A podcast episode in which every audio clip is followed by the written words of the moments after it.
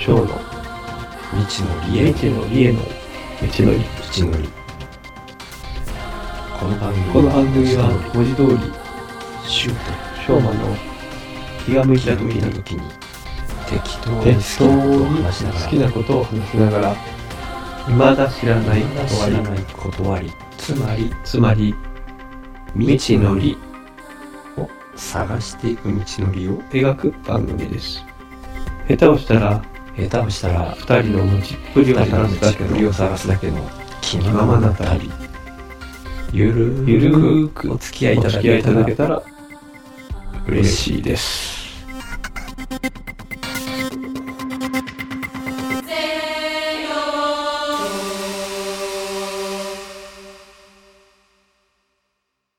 はい。それでは、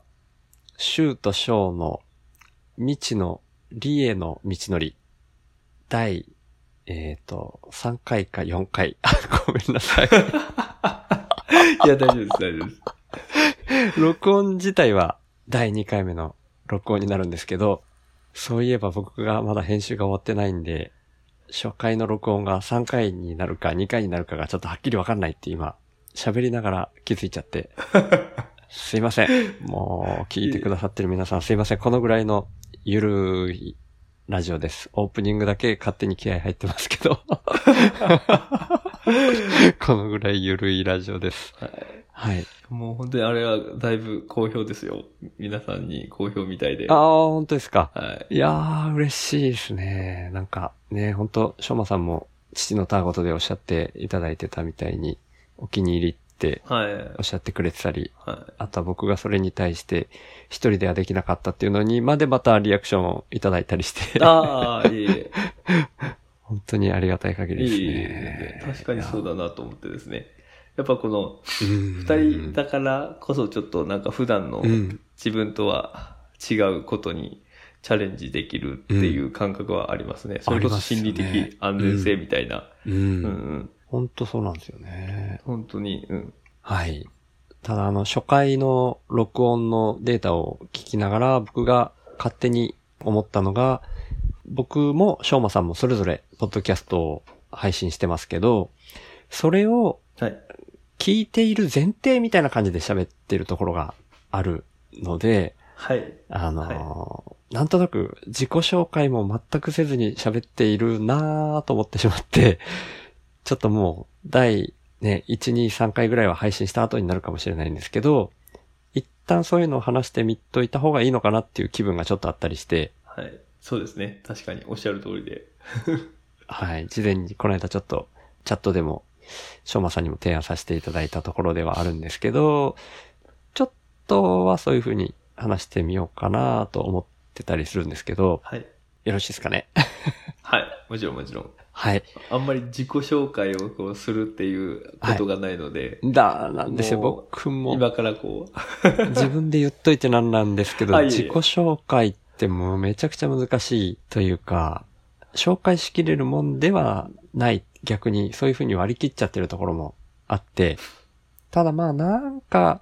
足がかり的に、なんか知んないけど最初っから喋ってるなーっていうよりは、一応、なんとなく、うん大枠だけでも喋った方が、聞く人が聞きやすいかもしれないぐらいな気分ではいるんですけど、うんうんはい。うんうん。ちょっとそういう流れで言うと、僕がですね、週の話すラジオっていうポッドキャストを個人ではやっているんですけども、しょうまさんとは古典ラジオコミュニティで知り合わせていただいていて、お互いに樋口塾というポッドキャストを配信する塾というかグループに所属している仲間でもあるっていうところで、ちょっとしょうまさんの紹介も勝手に織り混ぜちゃってますけど、いいですね。僕としては、週の話すラジオっていうのは、自分のライフスタイルだったり、えー僕が普段から考えていることっていうのをメインに話しているラジオで、僕がちょっとまあ、自分でそういう風に表現するのも変な感じかもしれないんですけど、えーちょっと変わった生き方をしてまして、なるべくお金を使わない生活を今しているっていう風に自分のことを説明することが多くて、で、それはここ10年間ぐらいで徐々に徐々にそうなってきたっていうようなところがあるんですけども、10年ちょっと前には関東に住んでいて、えーブラック企業に勤めていたんですけども、えーまあ、その会社が見事にえー潰れる流れにえーなっていって、で、地元の宮崎県に帰ってこないといけないってなっていく中で、本当に徐々に徐々に、そういう価値観の変換があって、そうなってきましたと。で、そんな中で出会った古典ラジオに、えー生きていけるだけでいいっていうような、すごく俯瞰した観点を、ものすごく共感を持って聞けるところがあって、ポッドキャストでもそういうう僕の生き方が今どういう風になってるかっていうのを発信してるっていう最中のシューと申します。っていうようなところが僕のはい。自己紹介というところで、はい。はい。そんなシューと、えっ、と、じゃあ、はい。よろしくお願いしよろましす。くお願いします。なんかこう、はい初めてこう、なんですかね、あ相方というか、はいコンビでこう、やらせてもらうっていうことで、はい。あんまりこういうの慣れてないんで、 うまくこうやっていけるかどうかわかんないですけど、いえいえいえおまあ本当に気楽に、うんシュウさんとこう話して、うんえーいければなというふうに思ってるので、はい。本当に、えっ、と、聞いてくださる方も、なんか、ゆるく、うんゆるい気持ちでうん聞いてもらえたらと思ってます。うんで、僕がですね、はい、はいあの、まあ、ざっと紹介、自己紹介をすると、うんまあ、今、えっ、と、まあ、福岡在住の、うんえー二児の父をや っております。っていうところが、まあ、ベースですけども。で、ポッドキャストは、あの、さっき、樋口、ああと、周さんからあったように、同じ、この、樋口塾の同志として活動させてもらってまして、うんで、そこで、えー私の方で配信しているのが、えー父のたわごとというポッドキャストを配信させてもらってて、うんで、まあ、コンセプトとしては、さっき言ったように2児の父で、まあ、えー息子たちに向けて自分の声をお残したいなと。まあ、いつその人間死ぬかわかんないので、まあ、そういう思いから、まあ、声を残すっていうことで、で、それと一緒に自分がこう日々学んでることだったり感じたこと、まあ、そういうリアルなところを直接未来のお息子たちに、まあ、伝えられたらなというコンセプトでやってます。うんなので、お聞きいただいている方たちは、あの、ちょっと、お僕が、あの、子供たちに向けての口調なので、えーまあちょっと違った聞き方というか、 あの、感じ えーだとは思うんですけど、まあそんな感じで、本当にもともともう子供たちだけでも聞いてくれればっていうぐらいで続けているので、まあ本当に聞いてくださる方がいらっしゃって嬉しい限りですう。んまあ、まあその他、まあ実はその元からその声を残したりとかっていうのはうん考えてて、えーうん実を言うと、あの、スタンド FM とかでほ、うあの、全然別名で、えーっと、を配信しておうたりもしてますあ。ー実は。そうだったんですか 今、えー今思い、思い出、思い出したと いうか、もう、ポッドキャストよりも前に、あほのう、本当にそっちは、えっ、と、読み聞かせとしてえー朗読のをやってたりして、うんえーます。もうそれで読んで、その話の内容から思ったことを残すみたいなことおをー、まあ一時期、今も全然更新してなくて、うんうん、ないんですけど、まあそんなこともやってたり、あとは、そうですね、ノートとかもおちらほらうん書いたり、うん えっと、そうですね、あとは、まあ、あの子供たちのおもちゃだったりうんをいろいろ作ったりだとかう、んうんうんうんうん、基本はなんかちょっとその辺、界隈というか、はいはいうん、教育とかっていうのにも興味があったりとか、うんあーします。あと最近はそれこそ、それこそこの、えーっと、道のりへの道のりのうんアートワークも書かせて、いただきましてはいはいはいうんはい。で、最近そういうアートワークを書いたりするのが趣味です。うんで、あの、同じコミュニティ内のモさんにもうんちょっと書かせていただいて、うんえーっと、喜んでもらえてはいはいよかったです。はい。まあそんなこともやりつつ、なんかこう、まとまりがなくて、と、つらつらつらつらうん言ってますけども、うん、全然いまいと思いあ、ます。せっかくなんで、普段 言ったこと、言ってないこととかをうん、うん。言っとこうかなと思ったり、はい、うんはい。まあ、趣味、趣味って言ったら、ももう本当に、えっ、と、いろいろ興味があって、ほうー続かないんですけど、いつ も。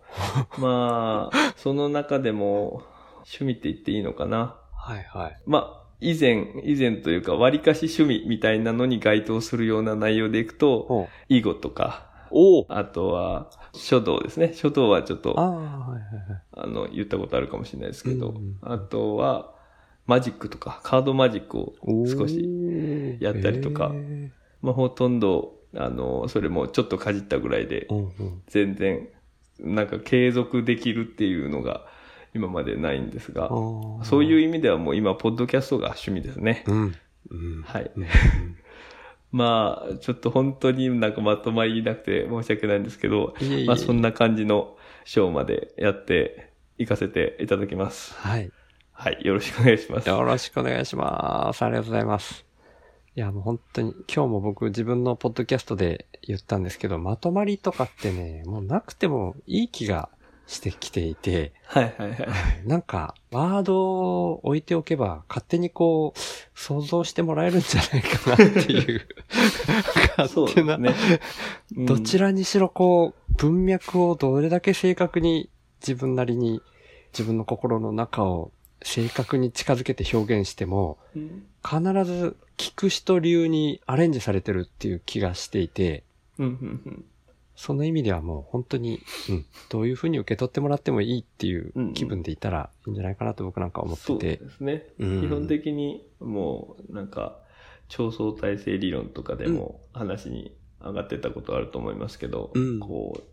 出た言葉自身がもう受け取る時にはもうはい全然違う風になってるから、はい、はい言。葉は発した瞬間に死ぬみたいなことなんですね。おっしゃられてましたなんねかおっ。しゃられてたみたいに。うん、う、うんんでもコミュニケーションのうん。うん、話とかもですね、うん。あのー室越さんと、はいあの上水さんのはい、はい。はい、あコミュニケーションの話でも結局、こう、うん人と人とはうん分かり合えないってうんいう根本のところを考えると、うんやっぱりどうしてもその、ある言葉がこう、あるときに、うん。それの捉え方、んあと文脈も含めですね、そういうのは絶対変わってくるので、う。うんん。まあ、そこが、違いがあるからこそ、まあ、面白いっていうのも言えるんかなとも思ってるので、うん、うん、う。うんまあ、できる限り、ただ、あの、僕とかだと自分のいつも配信してる方は、もう間延び、 間延び間延びして、いやいやいやいや。あん まり内容は薄いみたいなことにはならないように ちょっとししたいなとは思ってたりはするんですけど、なるほどうん、うん。まあ、僕のは究極子供たちに向けてなので、はい、はい、うんはい。まあ、多めに見てもらえるかな と。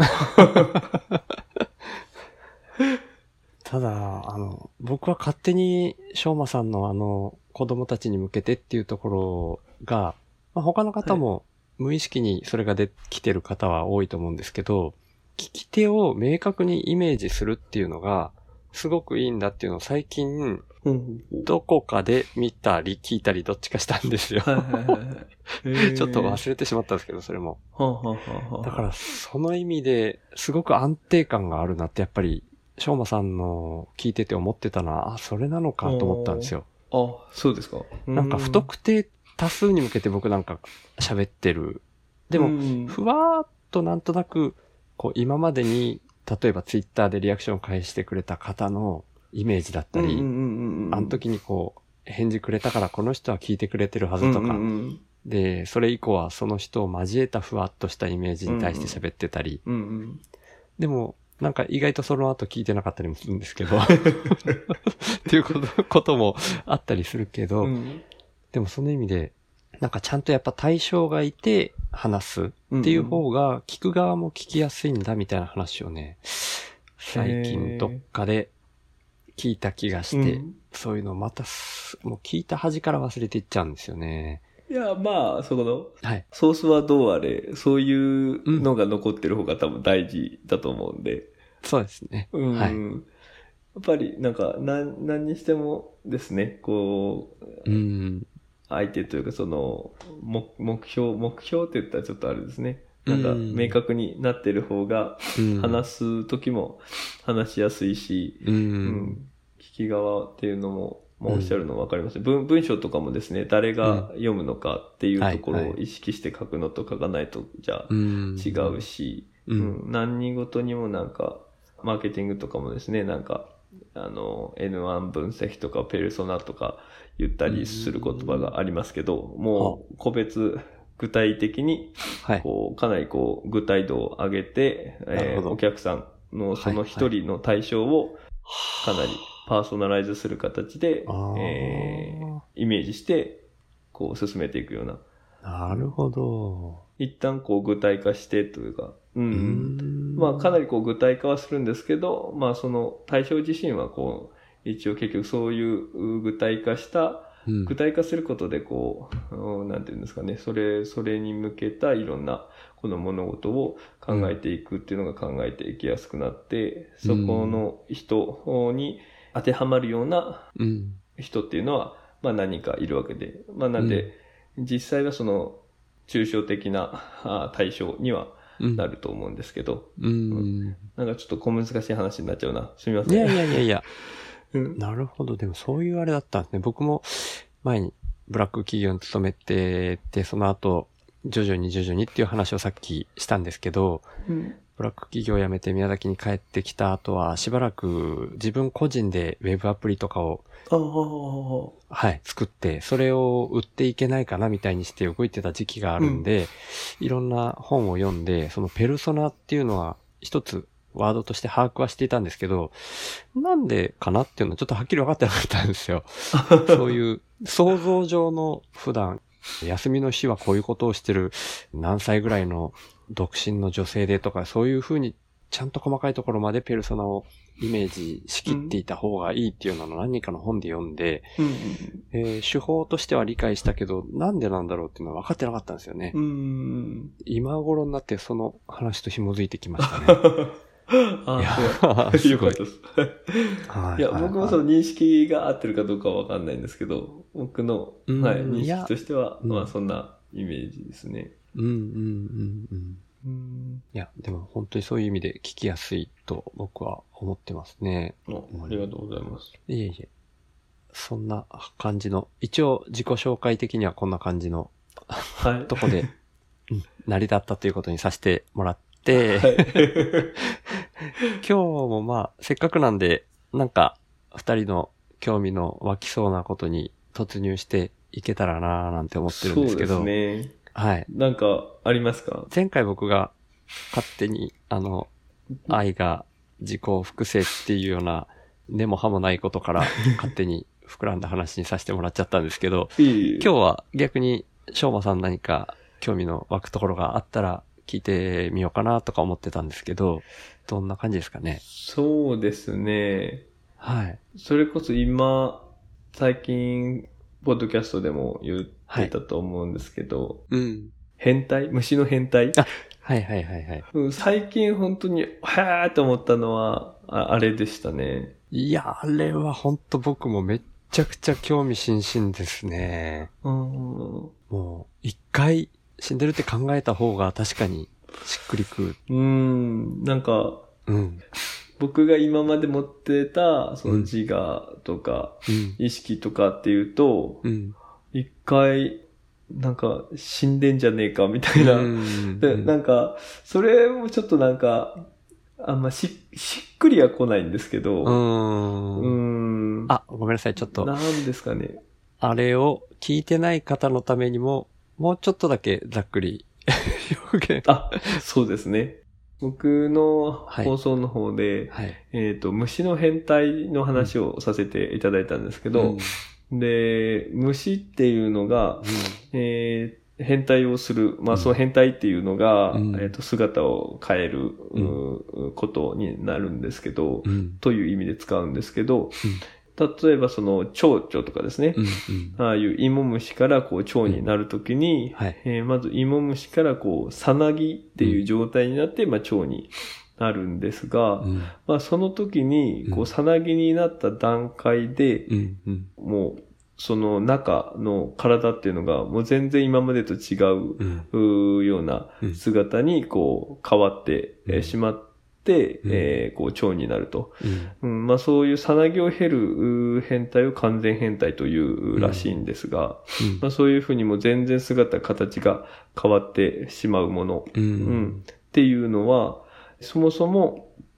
ちょっと話が飛んじゃいますけうど、んうんえー僕が考えてる意識っていうのは、うんこの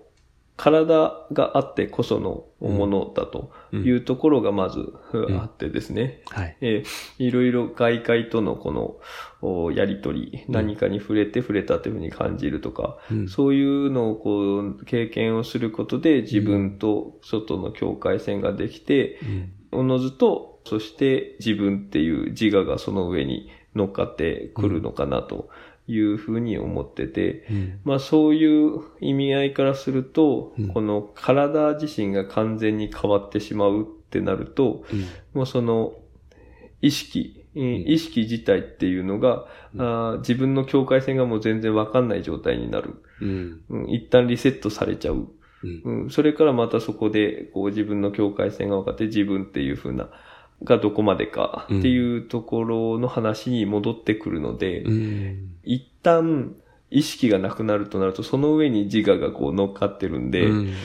そしたら僕の中では自我がなくなるっていうのを一応死というふうに思ってるので、うんまあじゃあ死んでるんじゃないか一回っていう話を、うんまあちょっとさせてもらったんですね。うんうんうん、伝わりますかね、伝わります。僕はもうめっちゃ伝わりますね。はいその、あれですよね、体とか境界線とかの話っていうのが、これまた聞いてらっしゃらない方にはわからないんですけど、週の話すラジオに翔馬さんがゲストに来ていただいたはい。 2回目のゲスト会の時に、うんあの、はい僕が本のタイトル忘れちゃったんですけどっていうふうに言ったんですけど、実はあの、進化しすぎた脳っていう本だったんですけど、はいはいはいはい。途中までしか読んでいなくて、脳の部位に各体の手とか足とか、そういう器官との連携があって、指だったら指の、例えば薬指の部分が動いた時の大脳の皮質のここに反応があるっていうようなところが決まっていて、それが例えば指が切れてしまったらその部位がなくなってとか、逆にそれが何かの移植で指が増えるような、これなかなかイメージしづらいかもしれないですけど、指が増えるようなこう手術をした時には、新たにその大脳の皮質にそのエリアが割り当てられるっていうような、うん。ちょっとこれ、僕の表現はだいぶ眉つばなんで、あのイメージとしてて聞いていただきたいんですけど、それの話ともやっぱり僕はすごうんうんうくしっくり、うん、リンクするところがあって、うんうんう一ん旦もうそのさなぎの中で体が溶けるのかははっきり分かってないですけど、うん。うんうん少なくとも出てくる時には全く違う形の体になってると。うん。うん。そうなった時に前の意識っていうのが果たして保っていられるのかっていうと、まるっきり保っていられる気がしないなっていう うんうんうんうん感じは受けますよね。そうなんですよね。まうんあ、かといって、なんかう、ん。それこそ周さんが、このうん。自分のその自我がうん。完全にこう、なくなってしまううん。っていうのが、どういうことっていうふうにはいおっしゃられてたのを、はい。をあの、思い出して、はいはいはうい。ん。だから、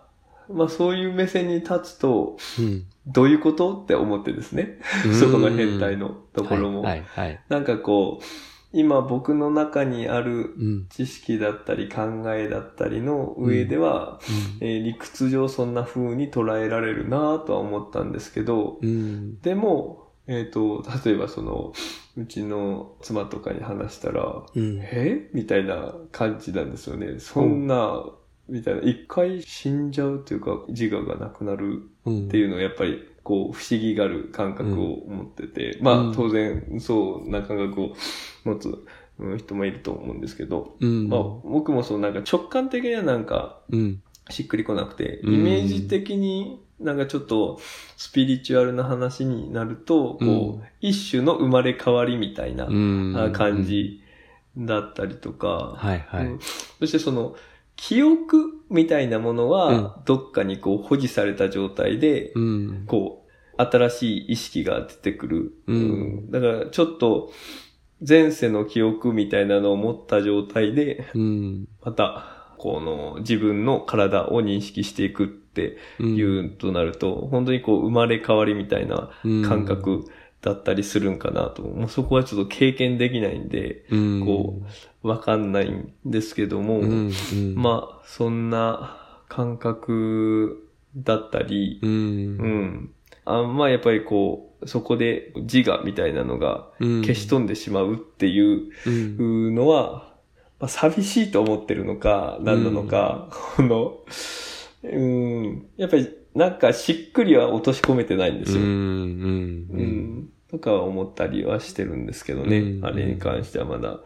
まあ、かといってこう考えて何かこう、今答えみたいなのがこう自分の中に出てくるわけでもないし、うん。うーん、なんだろうなーみたいなのでずっともやもやしてる感じです ね。なるほど、なるほど。いやー、うん。なんか、わかりますね。わかる気がするっていう感じなんですけど、うんちょっと、まるっきりこれ使えない、また、ここカットっていう部分になるかもしれないんですけど、余談